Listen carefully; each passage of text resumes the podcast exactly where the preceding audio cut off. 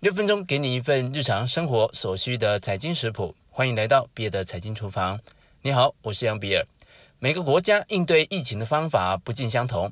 台湾的方式是加速自建口罩生产线，目前可以达成每日生产一千万片的产量。同样是为了因应新型冠状病毒对经济可能造成的冲击，美国联总会则是全面开启了印钞机的生产线。联总会这次钞票的生产线有分长期跟短期，短期的周转工具，三月十二号到十三号这两天就提供了市场超过一点五兆的短期周转金。这里所说的短期是指一到三个月的时间。长期的工具则每周会印出四百亿的钞票，上限可以到七千亿的规模。白话的来说，就是印钞机已经全面启动了。联准会这次的印钞机运用了哪些工具？会有什么长期的影响？我们一起来看看。对了，还是要再拜托你，如果你还没有订阅的话，赶紧订阅加五颗星评价。我每周一、三、五早上八点准时更新。如果你已经下载了 Telegram，请直接在 Chat 下面搜寻小老鼠 Bill's Kitchen，加入比尔的财经厨房频道，可以跟我更及时的互动。根据媒体报道，联总会纽约分行每日隔夜负买回的金额，在三月十二号之前就已经调高到一千七百五十亿美元。三月十二号再度出手，加大负买回的力度。两天之内实施一兆美元的三个月期的负买回操作，以及五千亿美元的一个月期负买回操作。这个部分的报道牵涉了一个专有名词“负买回操作”。所谓的负买回，我们把它简化成：假设银行需要资金，先出售有价证券给联总会，并且约定一定时间之后，按照双方先前约定好的价格，让银行把证券买回去。通常买回的价格比较高，中间的价差就是利息。最短的时间就是一个晚上，长的话可以放到三个月。负买回等同于央行向市场投放资金，而负卖回则是回收资金的工具。两者统称为负条件交易。交易的标的如果是无风险的美国政府公债，这个隔夜负买回的利率可以当做观察市场短期利率变动的重要指标。除了上面说的短期操作，二零零八年金融海啸之后，全球央行开启了印钞模式，就属于长期操作。那到底是印了多少呢？两千零二年的时候，全球四大央行的总资产，也就是他们所发行的货币，只有二点八兆美元。而在今天的这个时间点，全球四大央行加在一起的总资产，总共是二十兆美元，最高的时候接近二十一兆美元。我们来算算账吧。联准会在上一轮的资产规模最高点是四点五兆美元。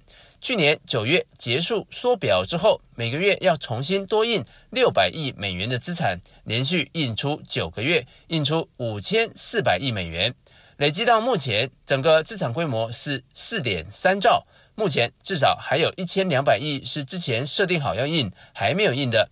三月十五号再加码量化宽松七千亿。因此，在这一轮的宽松结束之后，联总会的资产规模将会来到五点一二兆，再创历史新高。印钞一般是透过购买国债的形式来实现的。联总会购买的是美国政府公债，日本央行购买的是日本国债，欧洲央行就购买欧洲的国债和企业债。例如，本周联总会就宣布。准备购买五千亿美元的美国国债，也就是 Treasury，和两千亿美元的机构不动产抵押证券，也就是 MBS，将从三月十六号开始进行每周四百亿美元的分期购买。目前，欧洲央行的月购债额度为两百亿欧元，今年年底前将再增加一千两百亿欧元的额度。全球这种央行放水的模式，先前就已经导致了全球债券收益率的大幅下滑，甚至出现了负利率。这个部分我们先前的节目也有谈过。除了印钞，这一轮的联总会还在十五号又宣布了紧急的降息，利率已经降到零。同时，将数千家银行的准备金要求降低到零，并且把银行贴现窗口的紧急贷款，这就是一般所说的一级信贷，利率下调了一百二十五个基本点，到了零点二五个百分点，并且延长贷款的期限到九十天。前面所提到的贴现，也可以称为重贴现政策。假设银行需要资金，可以将贴现所收到的未到期的票据再贴现给中央银行，就可以拿到现金。到期之后，中央银行凭票向银行收回现金。央行透过提高或降低重贴现率，可以影响银行从央行获得重贴现贷款的能力，来达到调节货币供应量和利率水准的目的。回顾一下刚刚所提到的内容，我们跟各位解释了除了降息以外的几种央行常用的货币政策工具，包含了负买回操作、量化宽松，也就是购买国债，以及重贴现政策。问题是这几天下来，怎么感觉好像没有什么效果呢？股票还是在跌啊！我相信是会有效果的，但市场就像一只只口渴的乌鸦，有一只大乌鸦开始往瓶子里丢小石头。水位上升了一点点，马上就被小乌鸦给喝掉了。大乌鸦宣布，它会持续的丢小石头进去，维持到年底。但是小乌鸦们还是很渴，呱呱呱的叫。大乌鸦继续丢，终于有一只、两只的乌鸦先喝饱了。陆陆续续喝够水的小乌鸦会越来越多，但是大乌鸦还没有停，因此就会有些小乌鸦开始把水卖给麻雀，还有的水呢会满出来，连旁边的草都开始发芽了。水瓶的旁边一片欣欣向荣，直到大乌鸦再也找不到小石头可以丢，或者是水瓶已经被塞满了小石头为止。